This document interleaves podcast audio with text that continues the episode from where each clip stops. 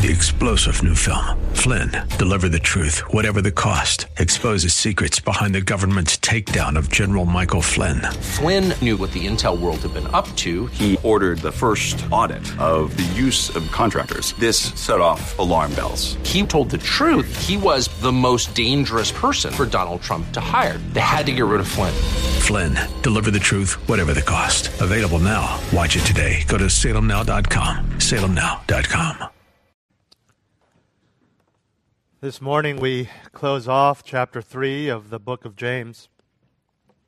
And as we do that, we have seen that James has brought us back to the topic of wisdom that he introduced back in chapter 1.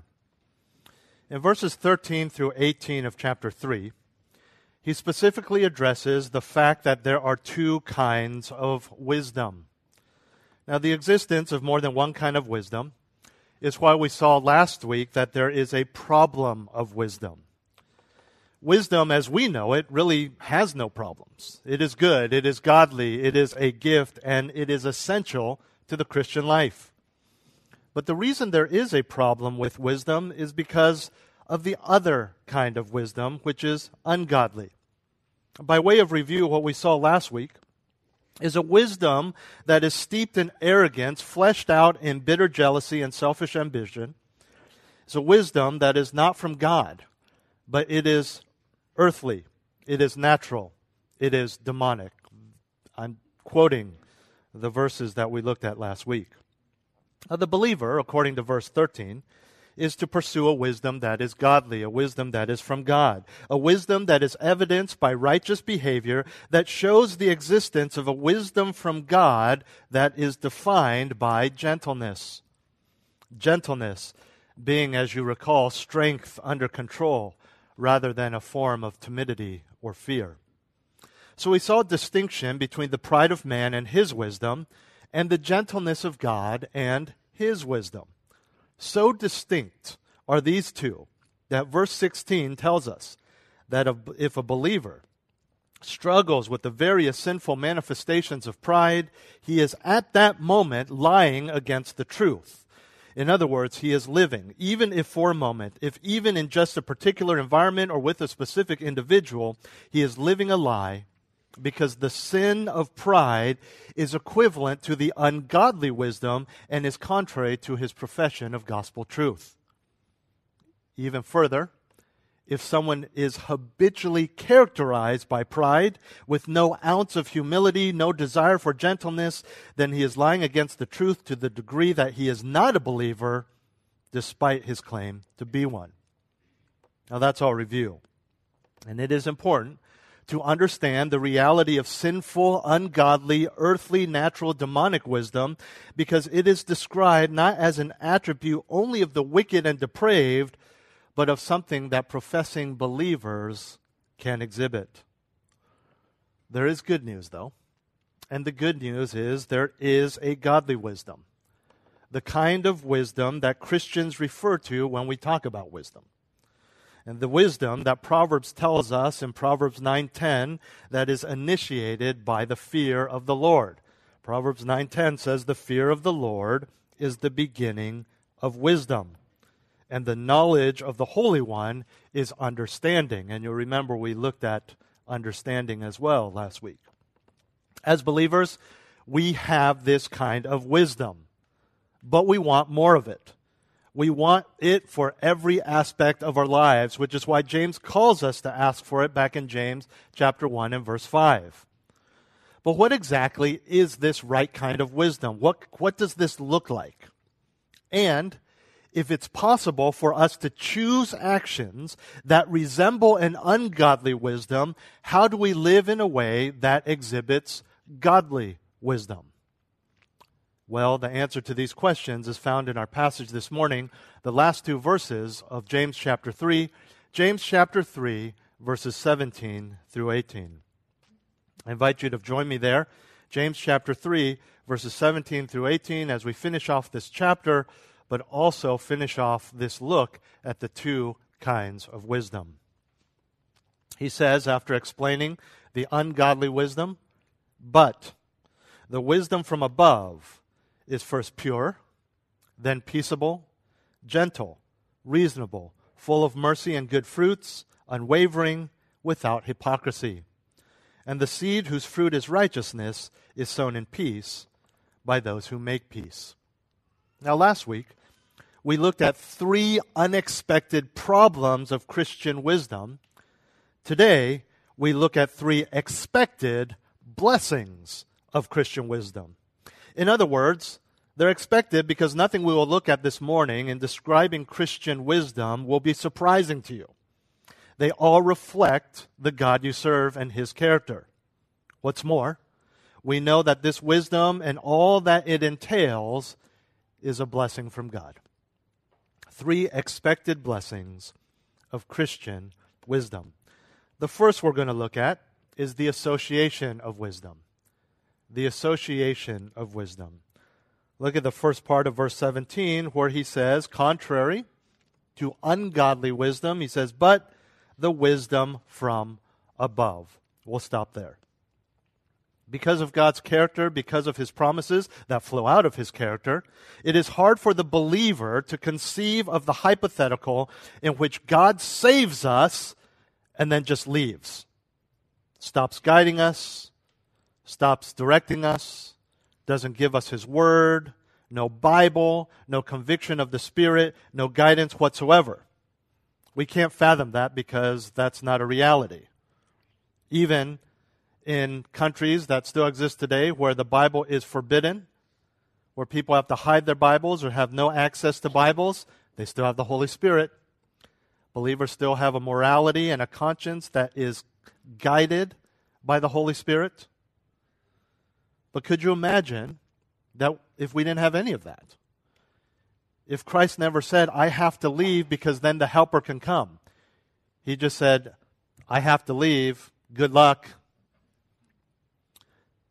Again, it's hard to conceive, it's hard to imagine, but I like to mention that hypothetical. This is not the first time I've done this.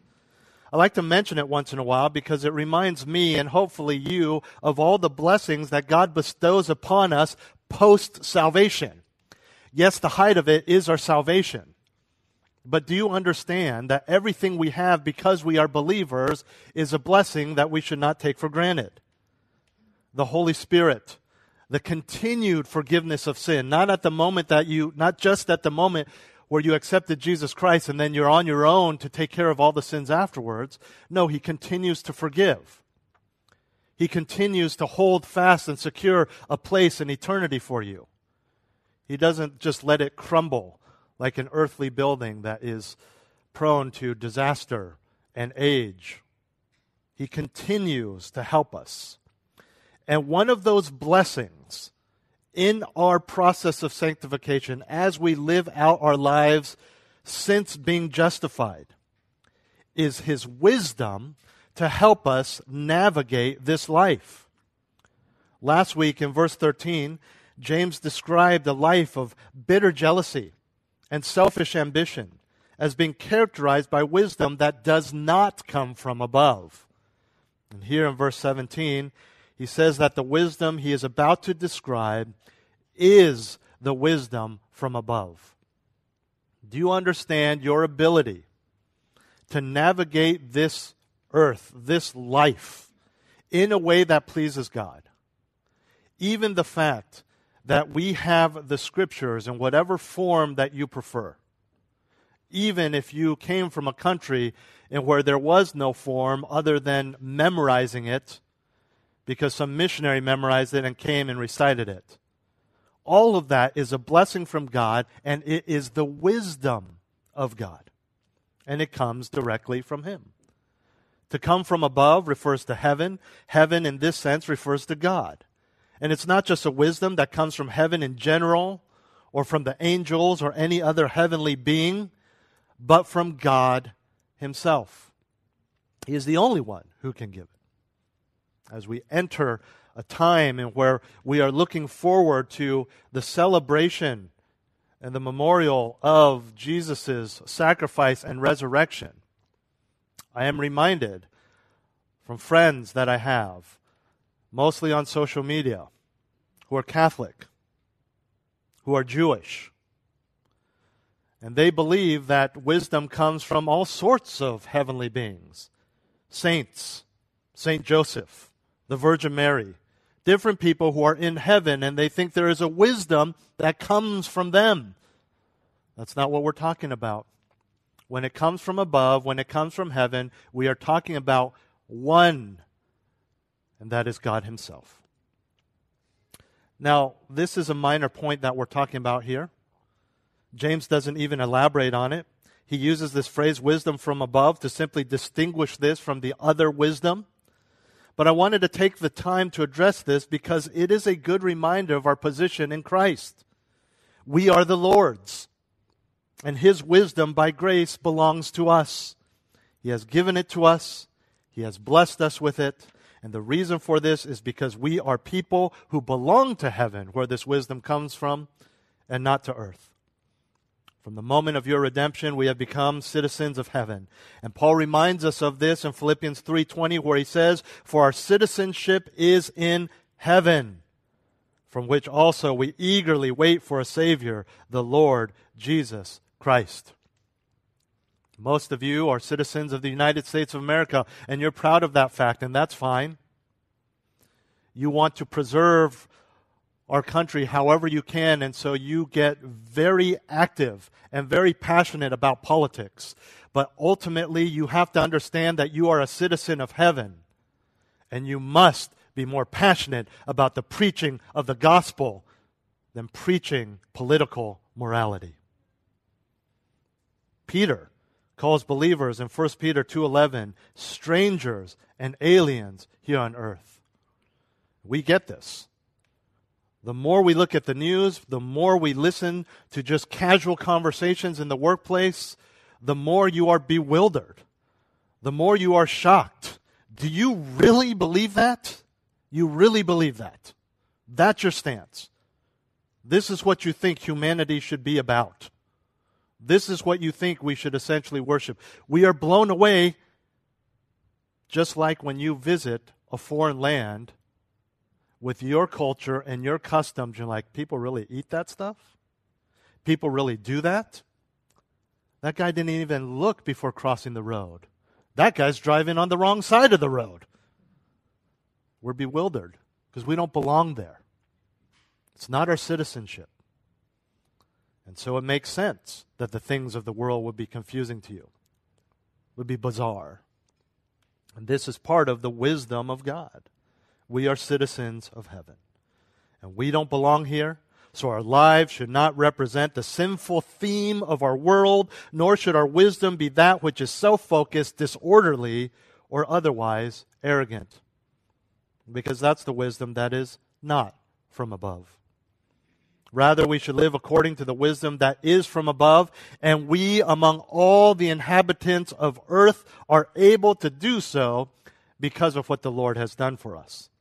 And this is the first blessing of Christian wisdom that we have God, we trust God, we are God's. A simple but foundational and foundationally profound truth. It is where we must always begin our position in Jesus Christ. But as I said, this phrase is more of an aside or assumption that serves as a lead in to James's main description of such wisdom. So let's look at what this wisdom entails by looking at our next uh, point and our, the bulk of our uh, message this morning. The next expected blessing of Christian wisdom is the attributes of wisdom. The attributes of wisdom. He says in the remainder of verse 17, the wisdom from above is first pure, then peaceable, gentle, reasonable, full of mercy and good fruits, unwavering, without hypocrisy. James first says that this word's wisdom is first pure. And the word first indicates that this is the chief characteristic of godly wisdom. It means that purity is highest in rank. In fact, grammatically, it shows that the following six characteristics, in a sense, define this first characteristic of being pure. Back in James's day, pure was a word that was used of moral innocence and was fittingly used of things or people uh, in different religions that had to go through some sort of ceremonial cleansing process so as to be worthy to enter the temple, approach, or be dedicated to the, the gods. And so any sort of defilement or contamination would be cleansed, at least in their minds, according to their religion. Generally speaking, and you can see how this applies to godly wisdom, it has the implications of things like sincerity, moral blamelessness, innocence, and spiritual integrity. Now, all of this makes sense as wisdom comes from God, and God is holy and pure. In fact, the word pure comes from the same Greek word as the word we have in English, that is the word holy. So, this word pure and the word holy in the Greek come from the same Greek root. So, that's the main characteristic of wisdom pure. The next six descriptions are actually in the Greek alliterated. In other words, they, say, they start with the same letter. Obviously, that doesn't translate into the English, uh, but there's some poetry that James uses here. The first four of the six we'll look at start with the letter E, or the equivalent to the letter E in Greek, and the last two start with the Greek letter A. Now, the first is peaceable. Peaceable. This describes someone who is loving and, of course, promotes peace. And you can see how this is a direct contrast to what we saw last week uh, in the ungodly wisdom, because that promotes division and animosity through jealousy and selfish ambition. And the connection between peace and wisdom is not a new one. It's found all over the scriptures. Proverbs 3:17 personifies wisdom and says, "All her paths are peace." Peace is part of the fruit of the spirit in Galatians chapter 5. And th- those are just two examples. And when we get to the next verse, we'll see James repeat the importance of peace as the way in which we live out our obedience in this sort of wisdom. Now, we understand that this is not peace at any cost. For example, this is not accepting sin, this is not compromising the gospel or your morality so you can get along but it is forgiving sin. That promotes peace. It is not judging those who misunderstand the gospel because they are poorly taught, even if they fight against you. That promotes peace within the gospel. Obviously, the follow up and the greatest emblem of peace would be to preach the gospel to them in a loving way. I mean, even in James, since we started, we've seen many aspects of church life that can be disrupted by personal ambition and pride that is representative of, of ungodly wisdom that disrupts peace within the local church. We saw that the tongue tears down and curses men. That's not peace. We've seen the profession of faith devoid of works that leaves oneself served and others destitute. That's definitely not peace. We've seen the partiality that leaves Christian brethren mistreated while others are honored simply for their wealth or some sort of external worldly factor. Again, division. All examples of disrupting the peace and unity of the church.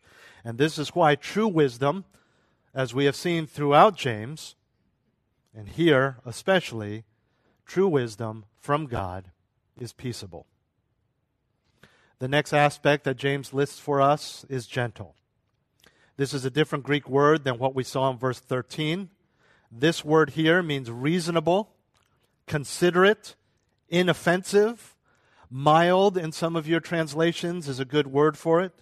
So this really has ideas of being courteous, considerate, and fair.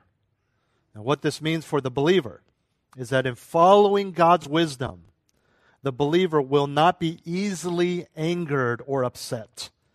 He doesn't get com- combative. He doesn't want to fight, pick fights, or respond to someone picking a fight. And this is the person who doesn't get defensive even when provoked. Have you noticed that in our culture, we are so self entitled that people get defensive when no one is even saying anything against them. we're so self entitled, we're so proud that even someone speaking in generalities or praising another person, we start getting defensive. But here, it's taking this to the more realistic, hopefully realistic situation in where you're not getting defensive when you are actually specifically being attacked. There's actually a sense here in this word gentle of deferring or yielding to others. This is so important to the Lord that it is actually a spiritual requirement of pastors and elders in 1 Timothy 3 to be gentle. Paul, Paul refers to Christ as meek and gentle in 2 Corinthians 10. Meek being the word we saw in verse 13, and gentle being the word here. So to be gentle, when you look at what Paul, how Paul describes Jesus Christ, to be gentle is actually to follow in the pattern of the epitome of holiness and manliness, Jesus Christ. Then in Philippians 4, 4 and 5, Paul gives us a connection between finding joy in the Lord and gentleness. He says, Rejoice in the Lord always. Again, I will say, Rejoice. Let your gentle spirit be known to all men. The Lord is near. When it comes to personal attacks, injustice, poor treatment, or even hatred and embarrassment, there is a humble patience when we pursue the wisdom of the Lord, a steadfastness that will respond with humility and gentleness. This is very different. Okay, you got to understand this. This is very different than caving into political correctness or giving in to the norms of society. This is not what we're saying. We are talking about personal relationships where your behavior is to be evidence of godly wisdom. In fact, when you think about political things or social movements, it's actually easier to sit back because they may not directly affect you. It's easy to sit back and say, God is in control.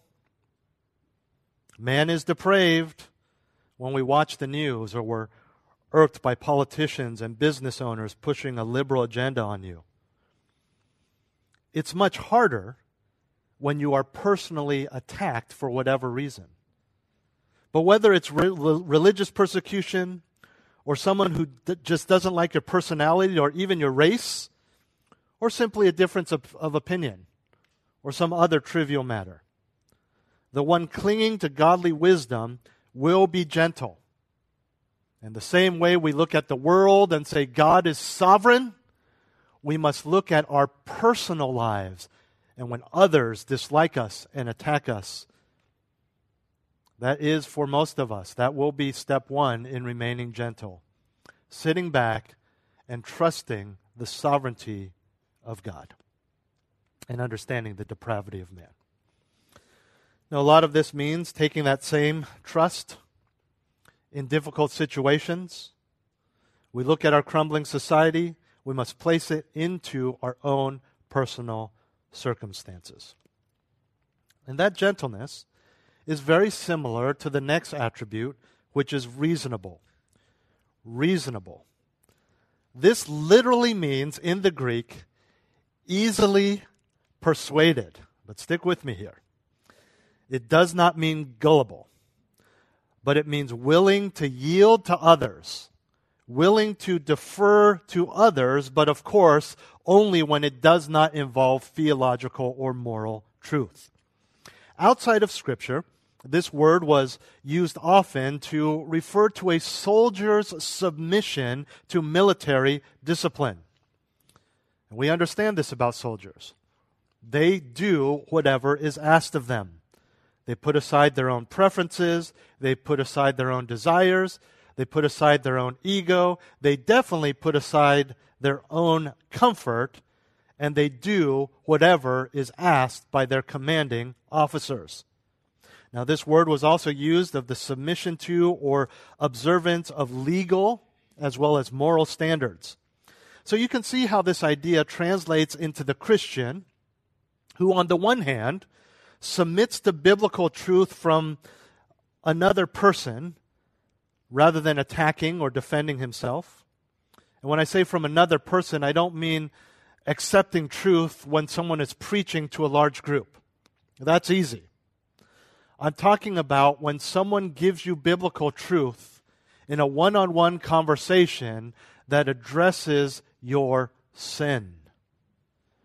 Do you defer to them? Do you yield to them? Do you say, Thank you? I appreciate that. Admonition, personal rebuke. On the other hand, this can also refer to just casual conversation, non biblical or spiritual issues, not being ambitious or selfish, not always wanting to correct others or interject your view. You ever find yourself doing that? I'll admit I find myself doing that. I'm interjecting my opinion and I'm thinking, why in the world does this matter? Why am I even saying this? This is such a trivial matter. It doesn't impact anything. Just wasting words, just arguing because of my own ego. Who cares type of bread tastes better or what the best pizza is or who the best sports team is? Eh, I know that hits home for some of you guys. But you see what I'm saying? I mean, you can talk about those things, you can have a friendly debate, but you know, you know when your ego is getting in the way and you just want to correct others when the correction is not even worthwhile. And so when we talk about reasonable, there's a tone of being approachable, being willing to set aside your pride to get along with other people. We can put it this way this is someone who is teachable and not stubborn. Again, we're talking about subjective issues or even objective issues that are not worth fighting over. Why, why sin in anger? If the person is not going to be convinced that the Eiffel Tower is not in Barcelona, then just give it up. Who cares? It's not going to change anything.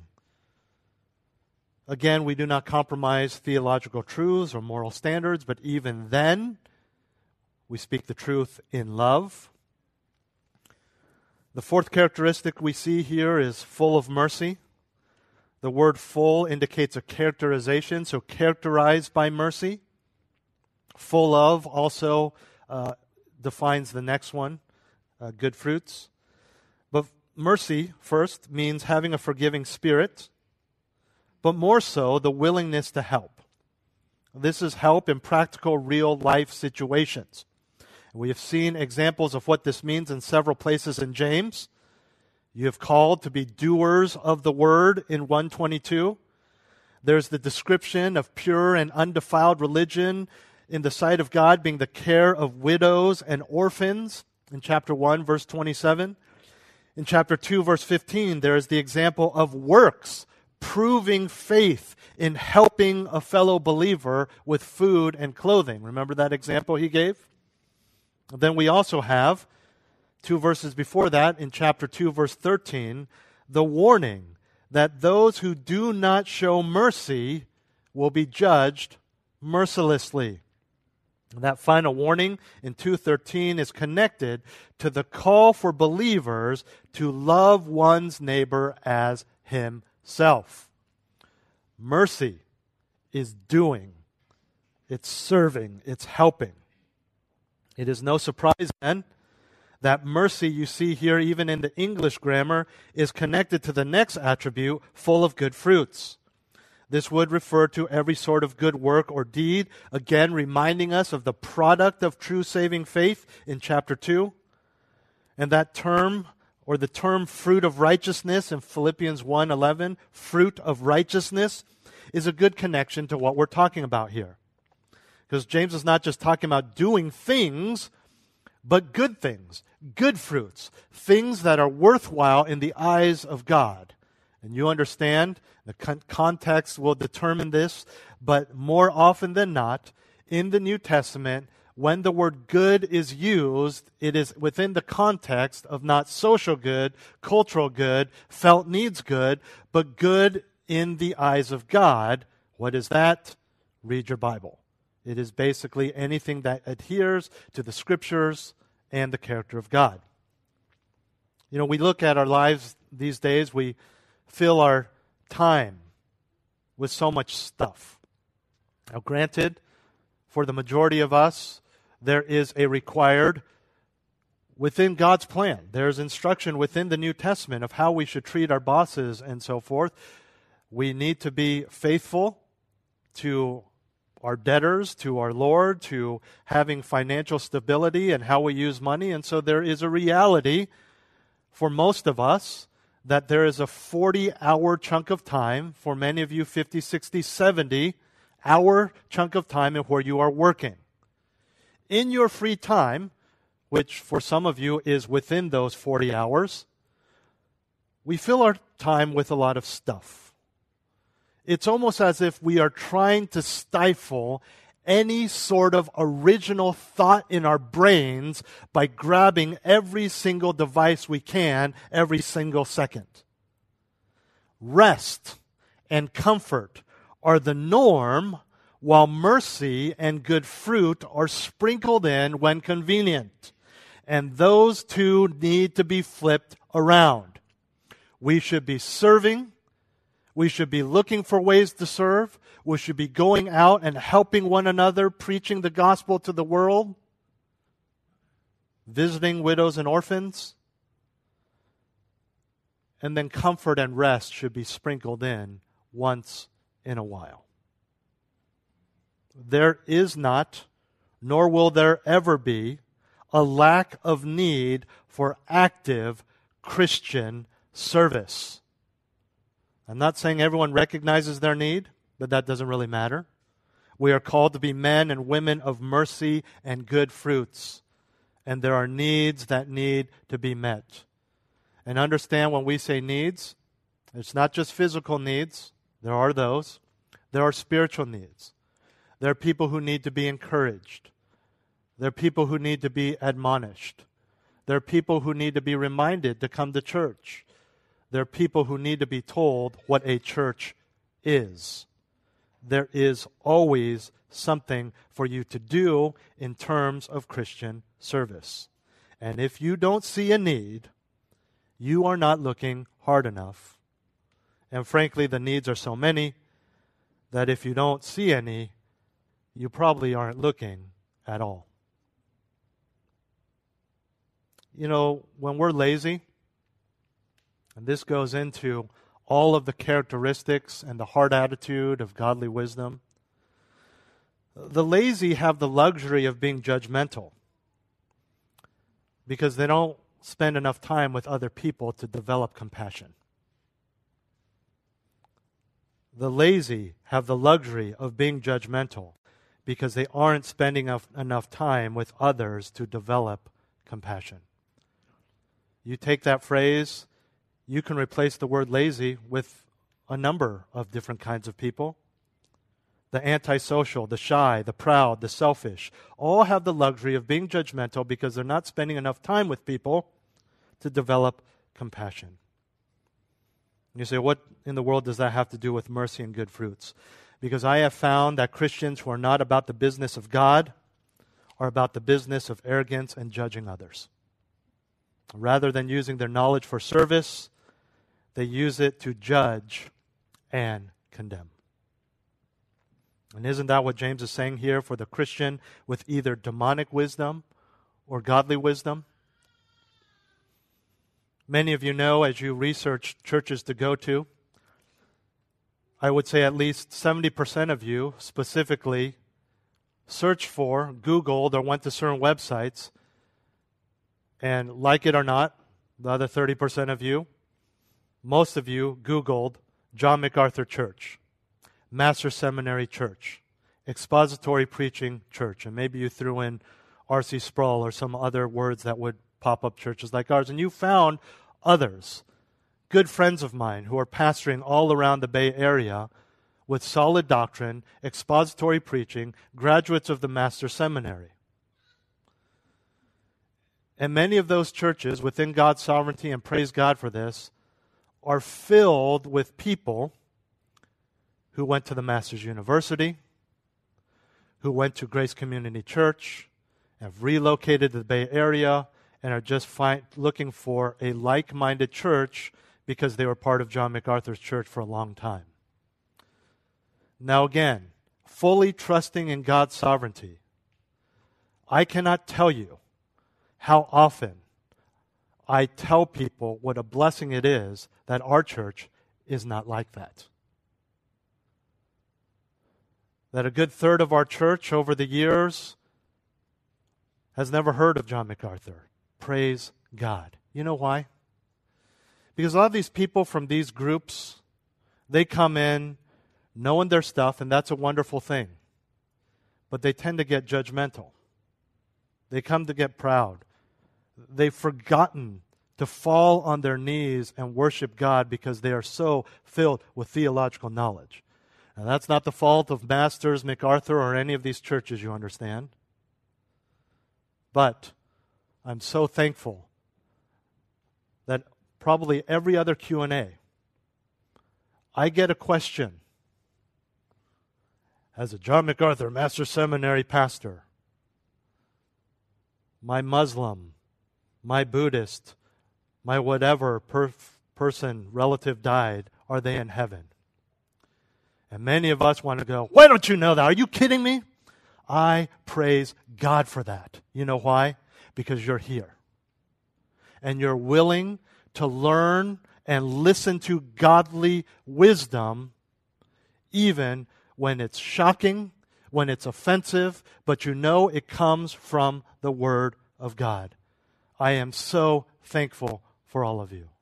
The teachability, the willing to practice godly wisdom, and to take this knowledge and not condemn others, not condemn each other, but to serve one another and to praise God and to worship. Friends, excel still more. Back to the text.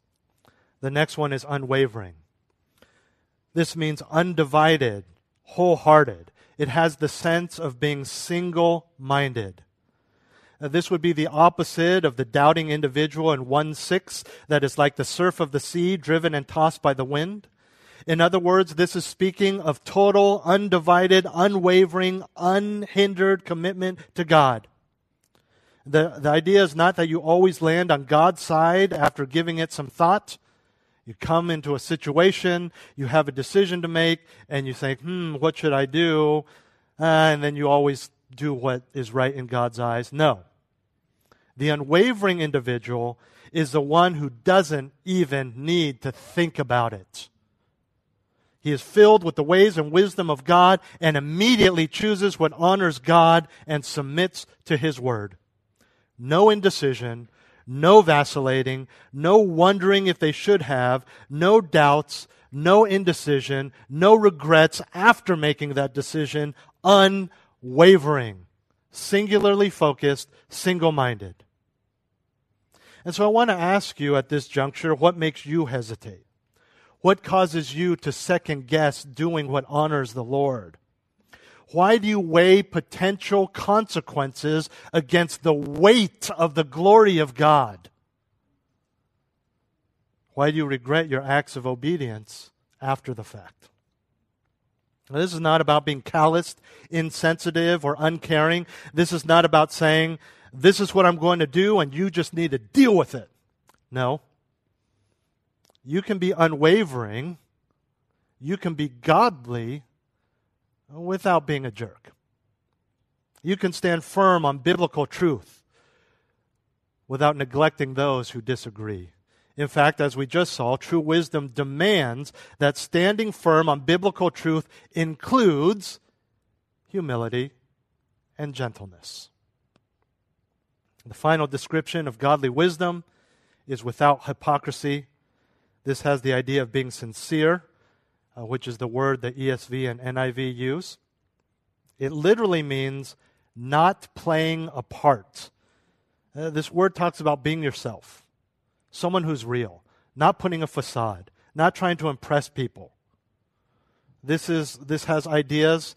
Uh, so, again, without hypocrisy is one word in the Greek and has ideas of being stable, being trustworthy, being transparent, even. We understand that this is greatly hindered by the fear of man, wanting to impress others, or really any sort of desire to project a persona or a facade that's not really who you are.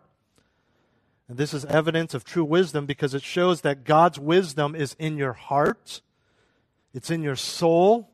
It's not just external, it's not just head knowledge, it's not just something you do while you're around other Christians.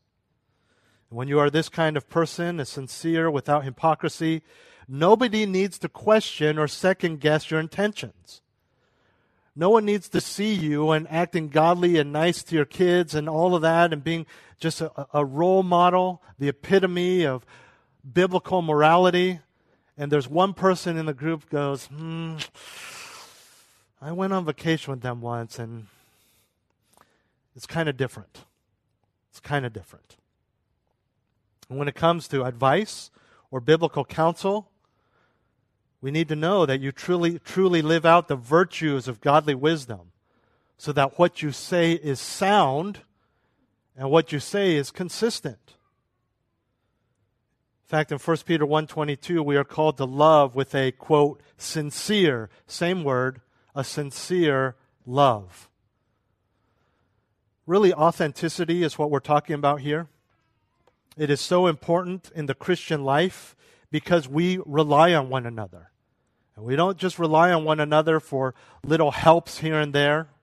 We rely on each other. We need each other. We need to know that one another are speaking the truth.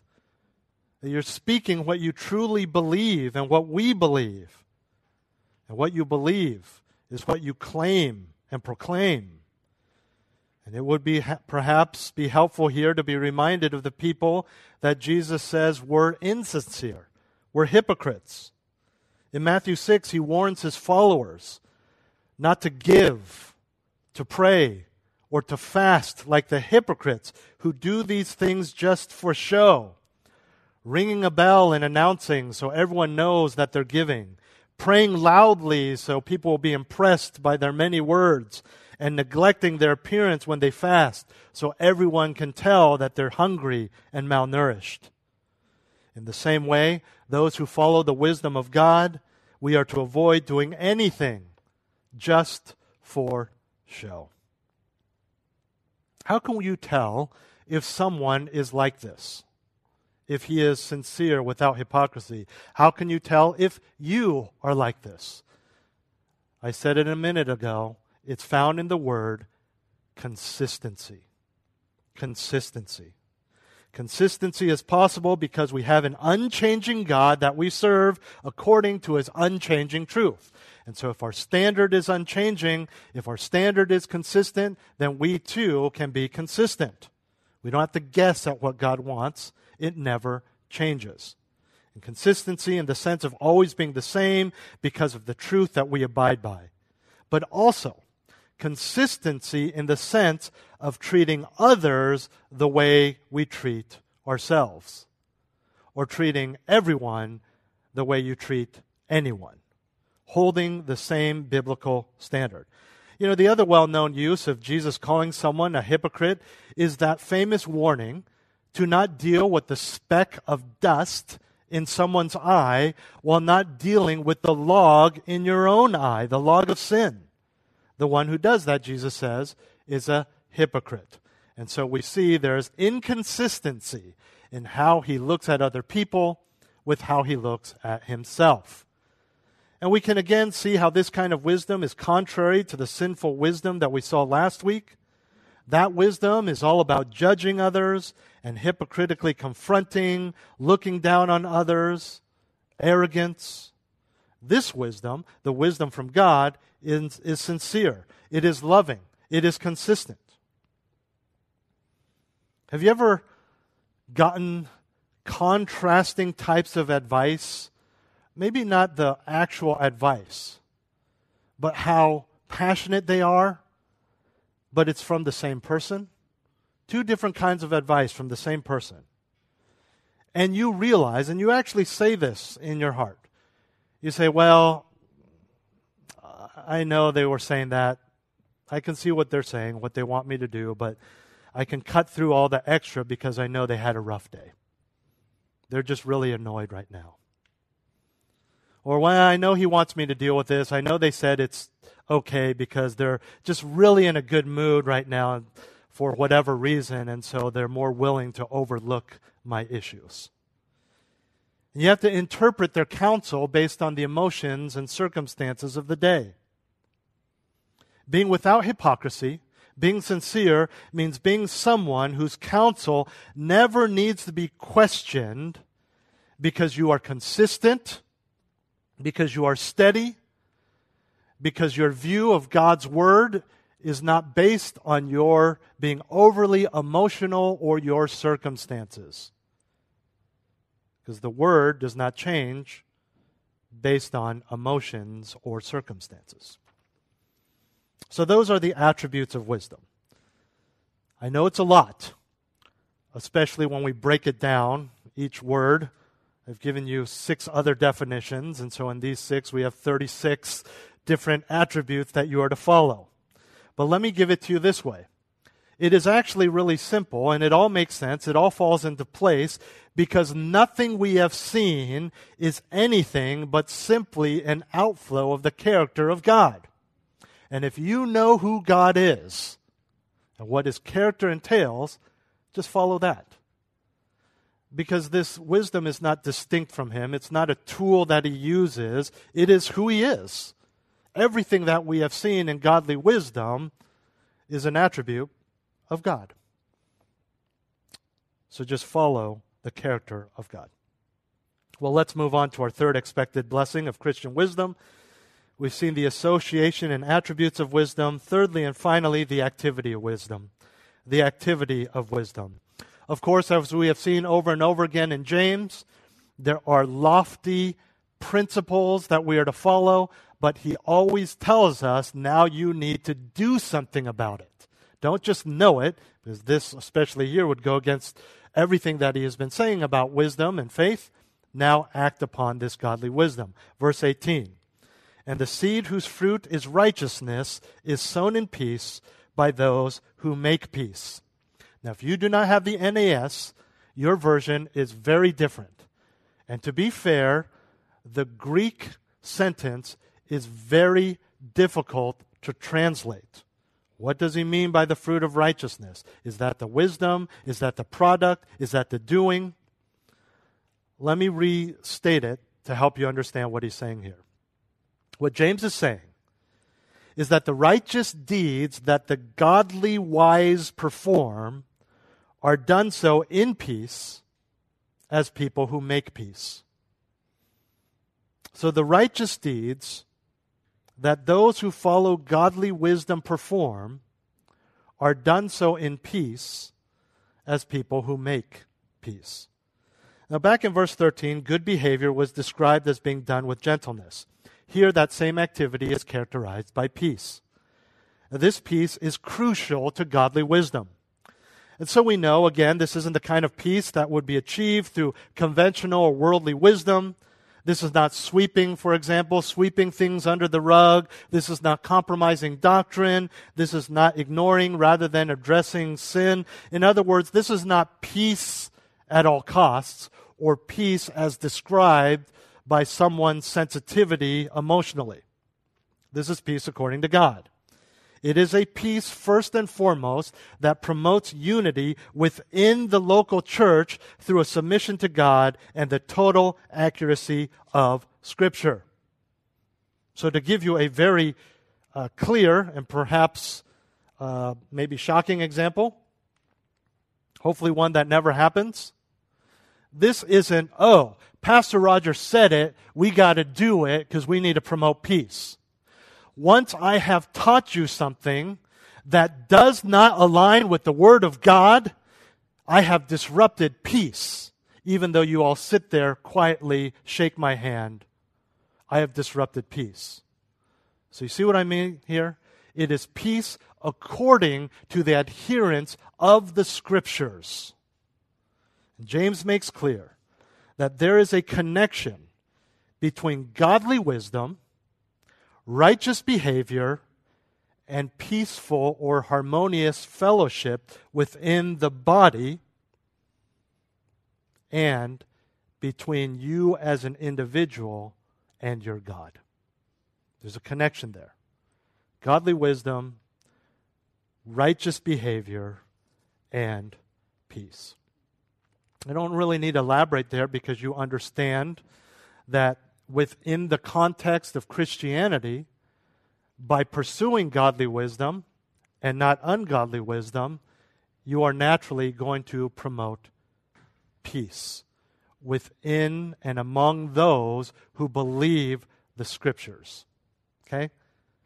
So, again, to be very clear, I know I'm beating a dead horse for most of you, but to be very clear, this does not mean, well, I'm going to stop defending the gospel because it seems to be agitating my family members and God wants peace. That does mean navigating how to say that in a way that actually makes the gospel something they want to hear. That may be putting down your own words because it's not the gospel, it's you that they get, can't get past.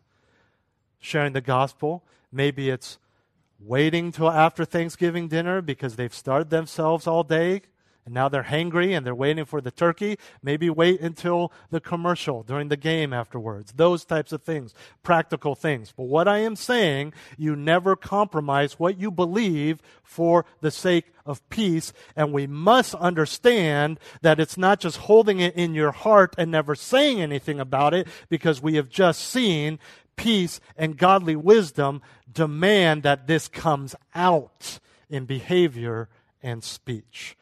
Three expected blessings of Christian wisdom the association of wisdom, it is from God and reminds us of who we are in God. The attributes of wisdom, ultimately, several of the attributes of God, and the activity of wisdom, promoting peace and actually doing of the wisdom.